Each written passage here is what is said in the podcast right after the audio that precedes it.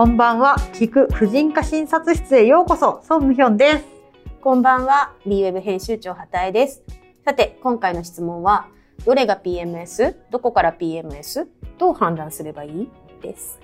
確かに、生理痛や生理前の不調などは、人と比べることができないので、これぐらい仕方ないって我慢している方も多いとは思います。宋さんのクリニックにいらっしゃる患者さんたちは、どんな感じで皆さん、そうですね。はい、いらっしゃるんでしょうか？まあ、うちのクリニックにもすでに来られる方は、やっぱり PMS が問題だなと思って、なんとかしたいっていうことでいらっしゃる方が多いんですけど、一般的に聞いてると、まず、その不調が PMS だというふうに、まだ自分の中で判断できてなくて、うんうん。まあなんかよくわからないけど不調とかメンタルの波に振り回されてる方もいらっしゃるし、まあ PMS だと思ってもなんか病気じゃないし、なんか病院にまで行くのはちょっともっと辛い人もいるのにみたいな方も多くいらっしゃるんですけど、もううちのクリニックは、まあ私の発信とかを見て、これ治せるんだと思って来られる方もいますし、うんうんまあ、特に小さい子供とかがいて、はい。まあね、多少なんかメンタルとか体調の波があったとしても、仕事とか勉強とか自分で調整つくものはなんとか乗り切れちゃうとしても、あのなんか2歳とか3歳とか、自分の意思が全く通じない別のものを面倒見るともうイライラが爆発するみたいなうん人がすごい多くて、あなたの悩みみんなもそうよみたいなことを言うとそれだけですごい安心するとかいう方が多いですね。そっか。なんかそこが、他のにもっと苦しんでいる人がいるから私も我慢しなきゃって思うのに、だけど他にもいるって言われると、え、いたんですねみたいな、仲間もいるんだみたいになっちゃうって、うんなんか不思議な現象ですね。そうですね。まあうちの場合はあのあ同じような方がたくさん来られてみんな楽になっていってるから、うんうんあなたも頑張りましょうみたいなことを言うとすごいホッとする。みんな一人で我慢しなくちゃって思っちゃってるってことなんですそうね。ですね。やっぱ真面目な人が多いなと思いますね。なんでそんなにみんな我慢強いんでしょうねう。ーん、まあこれもカルチャーかと思うんですけど、なんか本当に思うんですけど、私生理とか、まあうんミレーナ入れてもう5年以上全くないんですよね。で、なんか生理が来なくて何の罪悪感もないし、もうないのが当たり前なんですけど、やっぱ患者さんによっては生理って、なんかないのは楽なんですけど、これなくて大丈夫なんですか？とか言うから、むしろある方が有害ですみたいな話をするんですけど、なんかやっぱり自然にあることには意味があるとか、まあ、別にみんな毎月会って耐えてるんだから自分だけ楽になったらなんか悪いかなみたいな。なんか私って我慢できない人っていう感じみたいな。まあね、私もだからここ10年近く孫さんにあ我慢するなんてバカみたいのをずーっと教えていただいてるから、当たり前にそういうふうに考えられるようになりましたけど、なんか基本そうですよね、アンケートとかも我慢するがなんかすごいアンケートの上位になっちゃったりとかして、まあ最初にね、この連載始めた時も、その最初のタイトルが生理痛や陣痛、女性に生まれてきただけで損し続ける人生、それでいいですかなだったわけで、正直、損しちゃいますよね。ここで我慢してたら。そうなんですよね。なんか、まあ、もちろん、えっと、まあ、妊娠とか出産のためには生理とか排卵は必要なんですけど、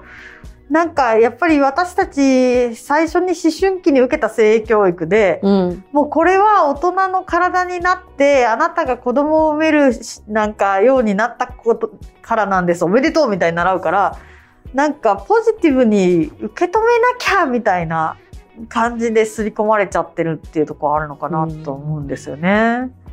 なので、まあでも本当にやっぱり PMS のせいで、仕事で責任ある立場になる、まあそういう昇進をあけ諦めたりとかっていう人もいるし、そこまでですか？いや、結構やっぱ生理痛と PMS はもう両方ともその時期にパフォーマンス落ちたりとかはい。結構ありますね。え、改めて PMS っていうのは、どこぐらいからが PMS として、その、し、なんだ、診断されるような症状となるんですか？PMS はまずなんかよくみんなイライラしたら PMS と思ってて、生理前や生理後にイライラしますとかって、いや、生理前と生理後全然ホルモンバランス違うから、逆にそれホルモン関係なくないみたいな方もいらっしゃるのあで、生理後だとね。まずは、うんうんえっと、記録してもらいます。まあ、今そういうアプリもいっぱいあるし、うん。自分が気になる症状を感じた時それと生理周期。できれば基礎体温。でそ本当に、まあ、まず排卵してない人だったら PMS とかっていう概念があんまりなくなっちゃうので、まあ、その排卵してるかどうか。排卵してる人だったら排卵から生理までの間にそういう症状が集中し生理が来たらスッとなくなるかそういう記録を見させてもらってこれは PMS ですねとか。ああ、じゃあ、その症状の度合いがあの強いとか弱いとかではなくて、明らかにその期間にホルモンの影響で起こっている症状があれば、それは PMS というふうにまあそうですね。そのホルモンが黄体期、まあ、基礎体温でいう高温期っていうところに、あのーまあ集中してればまあ PMS っていうふうに診断できると思う。うん。今パッと挙げられる主な症状ってどんな感じですか？まあいろいろあるんですけれども、まあよく訴えで多いのはやっぱりイライラとか落ち込みとかそういうメンタル面、であとはなんか眠れないとかすごい眠いとかそういう睡眠のこと。あとは過食食べなんか食べ過ぎちゃうとかそういうのもあるし。あとはむくみとかあとその便秘？うんみたいに水を蓄えちゃうような症状とか、まあ、腹痛とかも本当にいろんな症状です。それはこう年代によって強く出るとか、あの症状を訴える方が多いとかって違いはあるんですか？うーんなんか基本まあなんかあのしそうですね。まあでも40代になると強く感じる人もいるしでもなんかよく聞いたらやっぱり10代でもすごい多いので、もうんう排卵してる人はまあ結構あるかなという、まあ、排卵してる世代の人はい。10203040代の人はどれで起こってもおかしくないです。ただまあ私の印象ですけど やっぱり子供を持ったりするとすごい余計強く感じたり、あ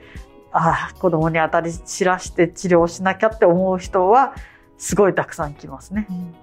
孫さんはずっとあの、もうミレーナをね、入れられて長いですけれども、ご自身がやはり悩まれた経験もあるんですか？うん、まずミレーナで PMS まで収まる人は半分ぐらいですね。あそうなんですうね。ん多分私、まあ、今の瞬間わかんないけど結構ミレーナ入れても長い間 PMS あるなと思ってたんですよ。